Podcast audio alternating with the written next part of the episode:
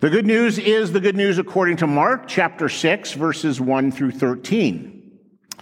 Jesus at home and abroad, his disciples encounter resistance as they seek to proclaim, God, proclaim God's word and relieve affliction. Jesus came to his hometown and his disciples followed him. And on the Sabbath, he began to teach in the synagogue, and many who heard him were astounded. They said, Where did this man get all this? What is this wisdom that he has been given to him? What deeds of power are being done by his hands? Is this not the carpenter, the son of Mary, and the brother of James and Joseph, and Judas and Simon? And are not his sisters with us? And they took offense at him. Then Jesus said to them, Prophets are not without honor, except in their hometown and among their kin and in their house. And he would do no deed, he could do no deed of power there, except that he laid his hands on a few sick people and cured them. And he was amazed at their unbelief.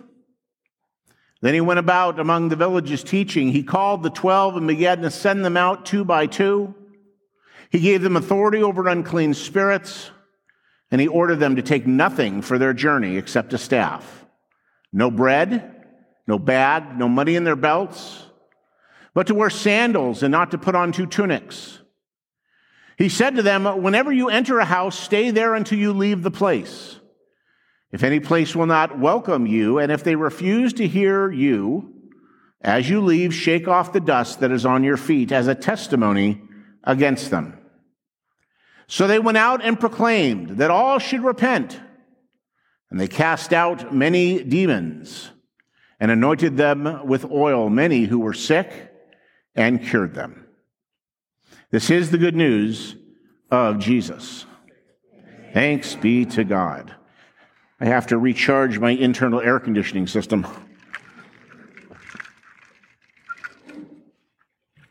My refrigerant level was low. Today's Independence Day. Today is the day in which we as Americans celebrate our independence and celebrate the freedoms that we enjoy, the freedoms that make us who we are. I don't think anyone uh, can can identify Independence Day without also identifying that uh, we have certain documents that put down in stone uh, the things that we enjoy as freedoms. Today is also Independence Day because today, like every Sunday, is a day in which we celebrate the freedoms we have in Christ. At the first service, we had a baptism, and so we had that visual reminder, that physical reminder of what God has done, is doing in our lives, and continues to do to continually set us free. Now, Luther taught back, way back in 1517, he taught that we should daily return to our baptism. That doesn't mean that every day we gather here at church and I rebaptize everybody.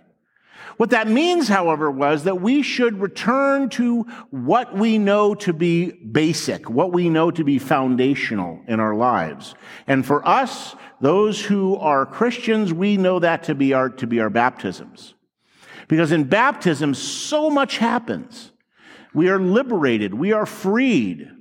The chains of bondage that are upon us are broken. And what do I mean by that? Well, in some faith traditions, um, you have responsibilities. You have your own, your home, your, your spouse, your kids, your car payment, your house payment, paying the bills, going to work, taking care of the yard, all of those responsibilities that you have on a day to day basis, but it doesn't just stop there. Because you have other responsibilities, responsibilities to God. Uh, you uh, are to pray right. You're to go to church right. You are to uh, ask for forgiveness in the right way. You are to do a lot of things to ensure, to make sure that your relationship with God is on firm ground, just like you would with a job. You know, you, you go to work every day. You just don't say, well, I'm not going to go to work today or I'm not going to do any, you know, you go to work every day because that, that ensures the relationship is strong. You have a relationship with your employer.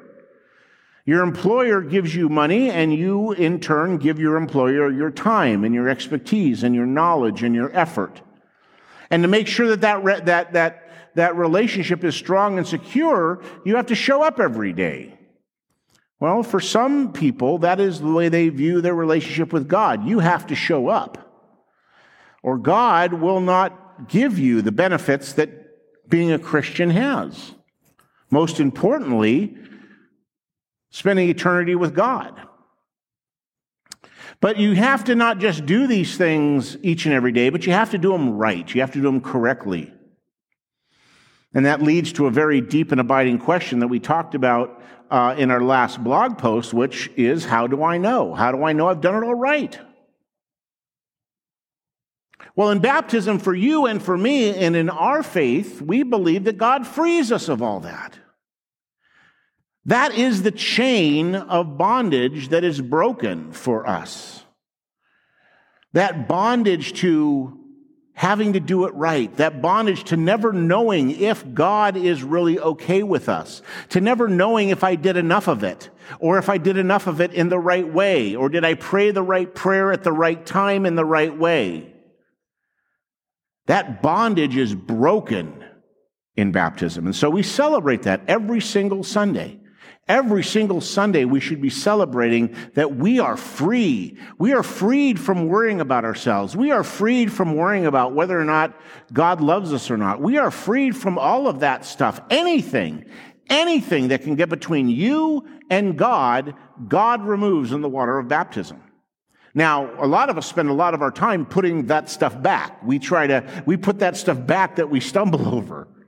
Sometimes we don't want to let go of those things. Sometimes our chains feel rather comfortable and we hang on to them.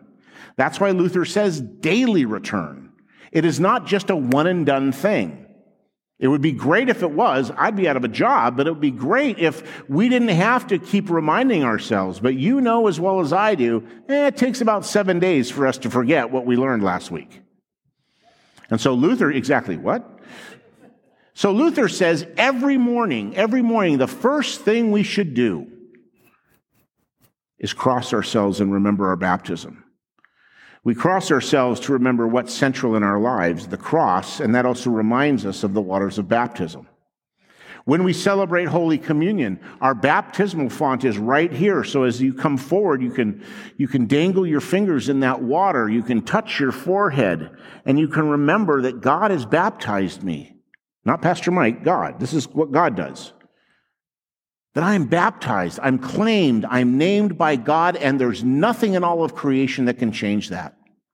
Even though I'm constantly throwing those stumbling blocks in front of myself, even though I'm constantly putting things between me and God, God is constantly moving them away. And God will not allow anything to remain between us and God. That's a wonderful freedom.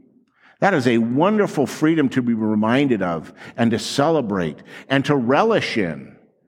That we don't have to work at it. We don't have to kill ourselves trying to prove ourselves to God that we are somehow worthy of God's love. When I was in confirmation, I think, the first year of confirmation, we were taught the definite, we had to learn all these different definitions. I don't know if you had to learn those. We did. So you had to learn what the definition of a disciple was, and then you had to learn a definition of what an apostle was, and you have to learn a definition of what the, a, a gospel is. Then you had to learn the definition of the gospel. You know, it's kind of like, oh my gosh. And I remember that the definition between disciple and the definition of apostle was different. A disciple was any follower of Jesus, and so that included all of us. Anyone who is following Jesus is considered a disciple. But apostles were special disciples. Apostles were those disciples who personally knew, saw, witnessed Jesus doing the work that Jesus did, specifically the 12 we know about. So we refer to them as the Apostle Peter. They get that special title because they're in kind of a, a special select subgroup. And so, one of the most embarrassing moments of my life in seminary, I was in my first year. We were in our very first class uh, it was basic Lutheran theology kind of stuff. And the professor uh, said, okay, Who can tell me what an apostle is? And me being me, shot my hand forward. I know the answer to this. This is going to be easy. Those were people who knew Jesus personally.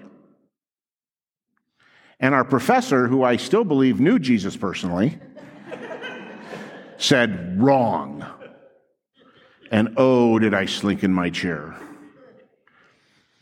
He said, Apostles are people who receive a mission. Apostles are people who receive a task from Jesus. So we see here in the reading that I shared with you now that Jesus sends his disciples out on a mission, two by two, to do certain things. That is called an apostolate.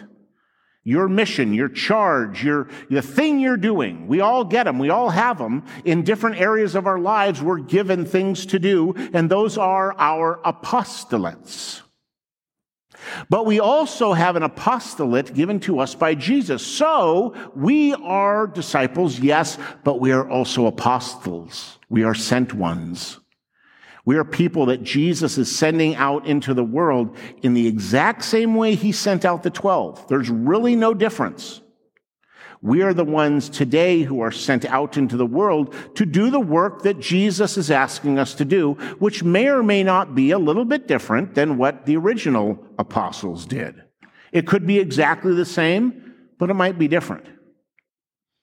We all have that. That's all part of our baptismal calling. That's all part of the freedom. The freedom we have as Christians because we don't have to worry about all that other junk. All that stuff that burdens us, all that stuff that weighs us down, all that stuff that, that makes us constantly think about ourselves before other people, because all that has been swept away in the waters of baptism by God. We are now freed to fully engage in our individual and corporate apostolate. We don't have to worry about a whole bunch of stuff that other people are totally concerned about. We can be open and we can be honest and we can be authentic with people that we are here in their lives to serve them just for the sake of doing that because God tells me to, not, not so that I get another notch in my apostle belt of another soul I saved, not so that I earn points in heaven so God will love me more than God loves you. Not that I get my, my merit badge or my brownie button or whatever they call them these days that I'm, I'm special and you're not. No, none of that stuff. All that stuff has been wiped away. I know we constantly battle with it because I constantly battle with it. I constantly battle with the, uh, this is not about you, this is all about me, because we're humans. We're broken, we're flawed. That's why we have to daily return because we forget. We get consumed in our own lives. We get, we get, we get all this stuff pounding into our lives that we forget completely what we're really here to do. And what we're really here to do is to embody Jesus Christ for those around us, to be the image of Christ so that others may see in us what we have already seen in, seen in Jesus, so that others can receive the, the freedom and the grace and the love from us that we have received from Jesus. You know, in accounting, they have these things called pass through accounts. I never learned this till I started serving in churches and had to do budgets. You know, pass through account. A pass through account is an account that collects funds for specific, specific purpose, purpose and then they go to that purpose. So, like we call them designated funds. Like we're gonna, we need to buy a new piano.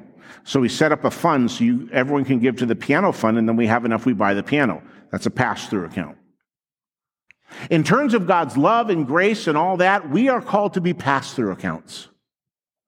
We are not, uh, we, we are not certificates of deposit.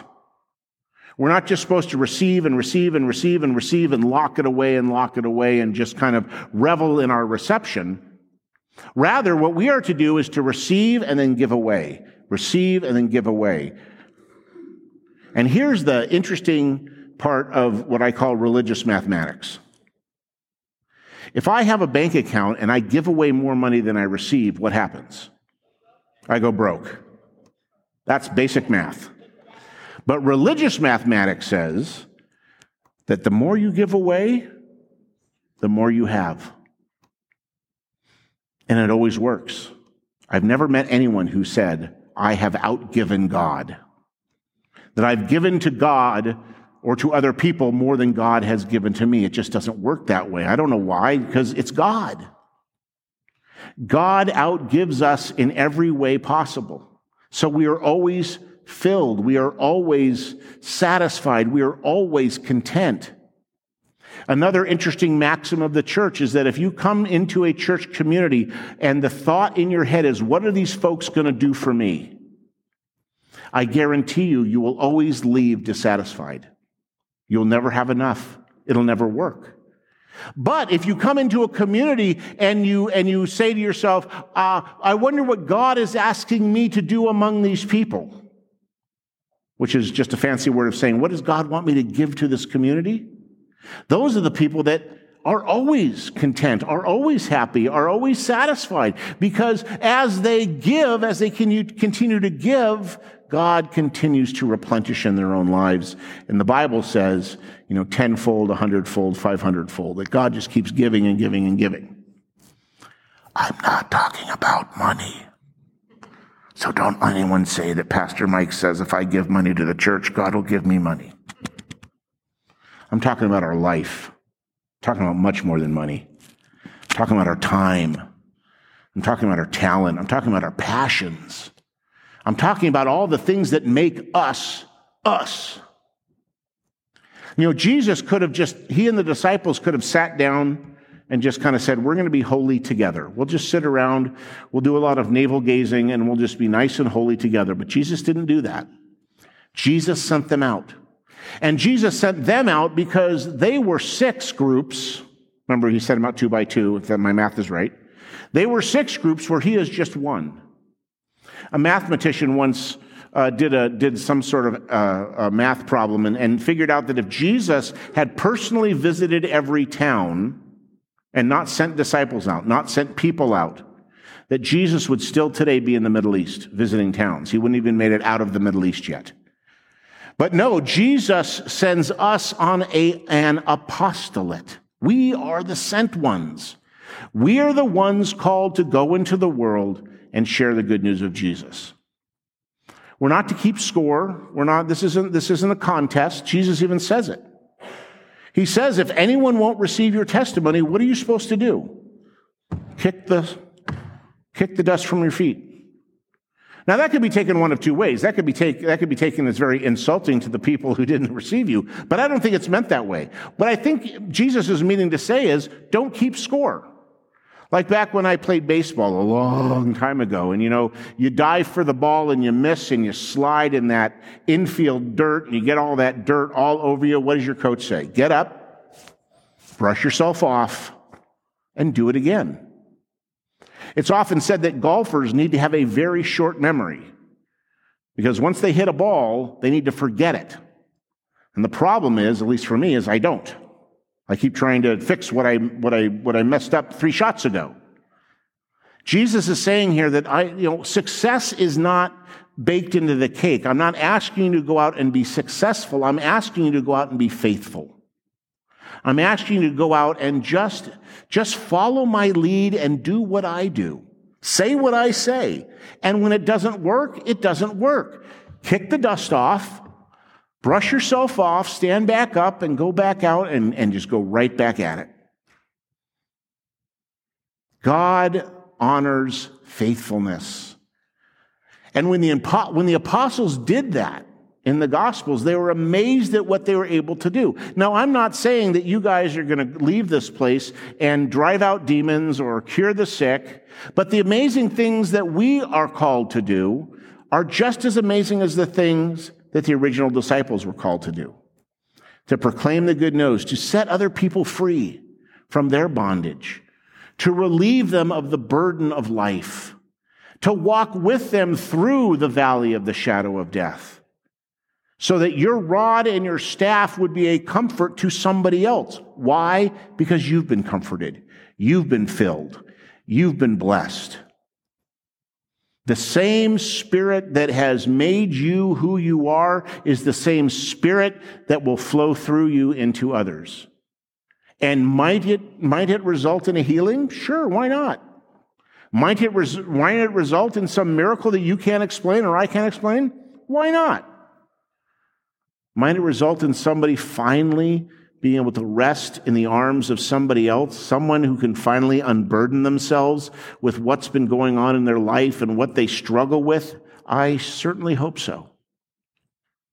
There's a couple of things that are coming up, ways in which we can put all of this into real concrete action that I want to quickly highlight for you.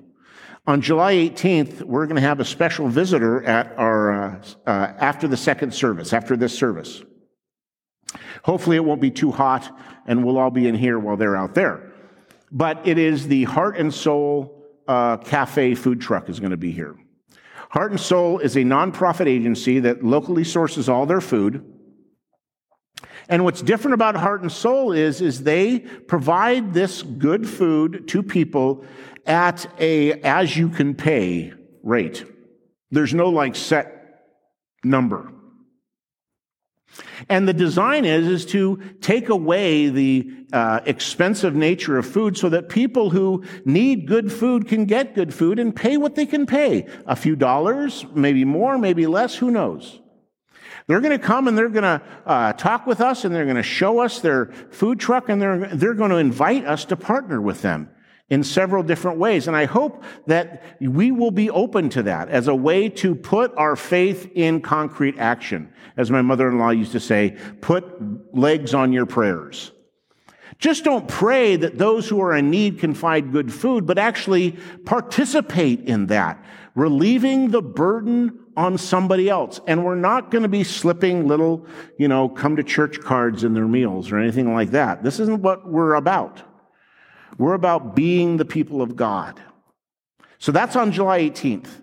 In the fall, in September, we're going to have a guest come and speak to us uh, about Churches United. I'm sure a lot of folks here are aware of Churches United and the food pantry, the food, the food distribution pantry they have over at Holy Cross. Well, they're going to be moving locations. They've got a commercial location over by the Hornbachers by the interstate. And they're going to come and talk to us about renewing the partnership between our church and Churches United. They've kind of redone their model, and I won't spoil the fun for you. I'll let, uh, let our speaker talk about that. But that's another way that we can step out of our pew and onto the playing field and actually be doing something. And so I encourage you to invite your friends, uh, invite your family members, invite those who maybe don't have a church home to come on on the 18th and experience the Heart and Soul Cafe food truck. We'll probably have other visitors who will know that it is here, and we'll have an opportunity to interact with them and to serve them and be partners with them. And then in, in the fall, we're going to be having Churches United talk to us and invite us into a partnership with them. And we'll see, we'll see how that, that, that, that goes. But it's important for us to always remember that yes, just like the disciples, we have a mission. God is sending us. We are the sent ones. We are freed in baptism to free others. And that's what we're called to do. Let's pray.